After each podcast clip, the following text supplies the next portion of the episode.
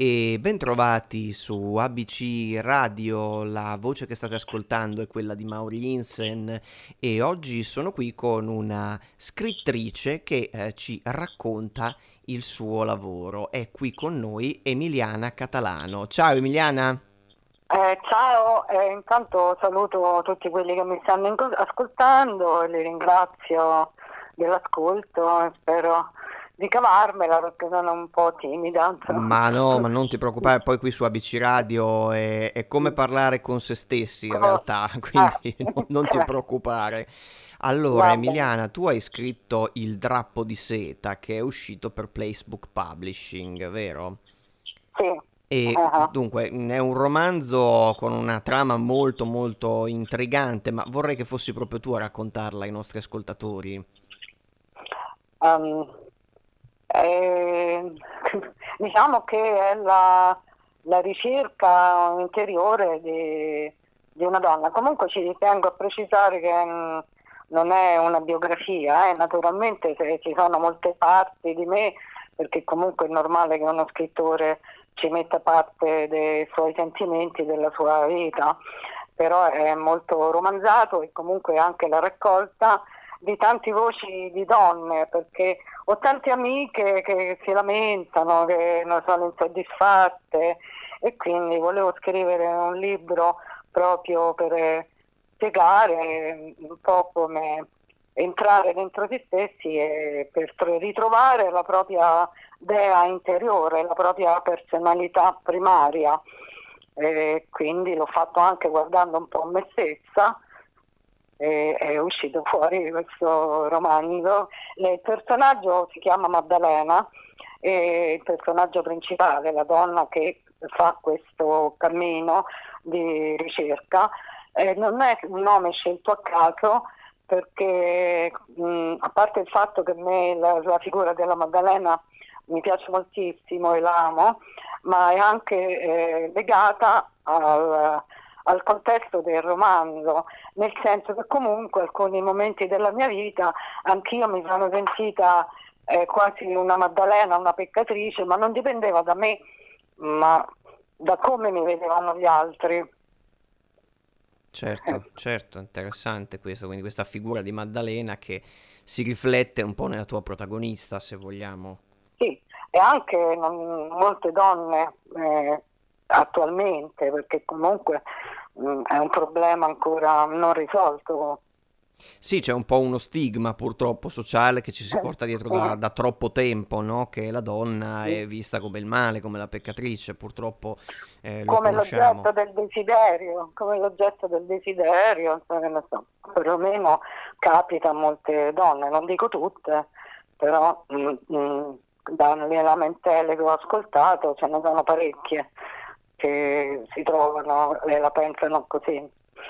Beh, certo. E comunque, comunque questa ricerca si, si srotola anche tornando indietro al passato, a momenti eh, drammatici di quando era bambina eh, e, e, da bambina lei fa, faceva dei viaggi cose astrali e io veramente li ho fatti sul serio perché avevo veramente un legame molto forte con la figura di Gesù e quindi mm, ci ho parlato parecchio da bambina e, e non era un, un, parlare normale diciamo, era come se stessi veramente su un monte a parlare con lui insomma, quindi l'ho riportato nel, nel romanzo questa esperienza. E, Certo, cioè, la, la, e, e, quindi insomma trasporti i lettori e anche, anche loro in, questa, in, questo viaggio eh, con, con, la tua Maddalena. Sì, sì, sì, perché c'è anche la descrizione di questi dialoghi fatti con, diciamo, con questa figura. Eh, ci sono anche delle figure poi... maschili poi comunque in questo, ah, in questo sì, viaggio. Ci sono, ci sono delle figure maschili che sono la raccolta di, di, discorsi fatti con amiche e anche mie esperienze personali, insomma, che è un po', diciamo, un po', un po romanzato, eh, però è, è, così. E quindi c'è questa appunto ricerca per, per cercare di vedersi con i propri occhi e non con quello de, de, quelli esterni e quindi di ritrovare questa personalità soffocata e perduta e quindi c'è tutto questo racconto del passato e del, mm, del cammino eh, per eh, raggiungere questa, questo picco, diciamo, eh, che comunque alla fine eh, lei incontra un filosofo, quello, questa parte è vera, è vera nel senso che ho partecipato al seminario Maestri Invisibili eh, con Igor Sibaldi. Ah, certo. Certo. lui mi disse scrivi e da lì ho iniziato a scrivere il romanzo, anche se già all'età di 30 anni avevo iniziato un romanzo che era molto diverso da questo, era diciamo più che altro una storia d'amore, insomma, e così, e quello l'avevo lasciato a parte, da cui però ho ricavato alcuni pezzi che ho trasportato poi in questo romanzo. E diciamo che ho fatto anche la consultazione degli angeli, l'ho descritta nel libro e parte, questa parte dei maestri invisibili della consultazione degli angeli è vera. L'ho solo uh, raccontata e donata a chi magari può essere interessato a fare questi percorsi. Beh, però l'amore c'è anche in questo romanzo, vero? Cioè torna comunque. Sì, sì, sì, sì, c'è. Cioè, cioè, diciamo che eh, c'è il racconto del, del, primo amore che avviene dopo che Maddalena comunque è già sposata, queste cose qua, diciamo dell'amore vero, insomma, e, e, e quindi forse quello eh, è l'unico o il più importante, che poi si ritrova alla fine del percorso, quindi poi è l'amore che comunque che alla fine salva, diciamo in un certo senso, no? che rimette tutto in, eh, in movimento. Beh, quindi Perché... insomma c'è uno spazio anche per delle figure maschili positive, insomma, nel, nel romanzo. Certo. Eh, meno male, ecco, no, perché so, stavo iniziando a preoccuparmi. No, no, ma comunque ci stanno anche delle belle figure maschili nel romanzo, eh? ecco. perché no, non è che poi gli uomini siano tutti così, assolutamente, cioè, cioè eh, poi non è questione di maschile e femminile, certo. ma di, di, personalità e interiorità.